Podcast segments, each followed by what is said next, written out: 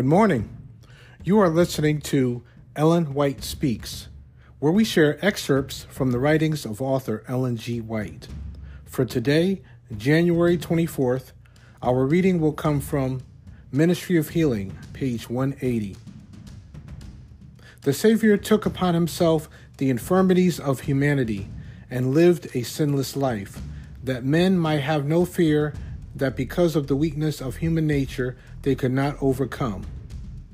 Christ came to make us partakers of the divine nature, and his life declares that humanity, combined with divinity, does not commit sin. Again, that's from Ministry of Healing, page 180, by author Ellen G. White. Please join us tomorrow for more of Ellen White Speaks.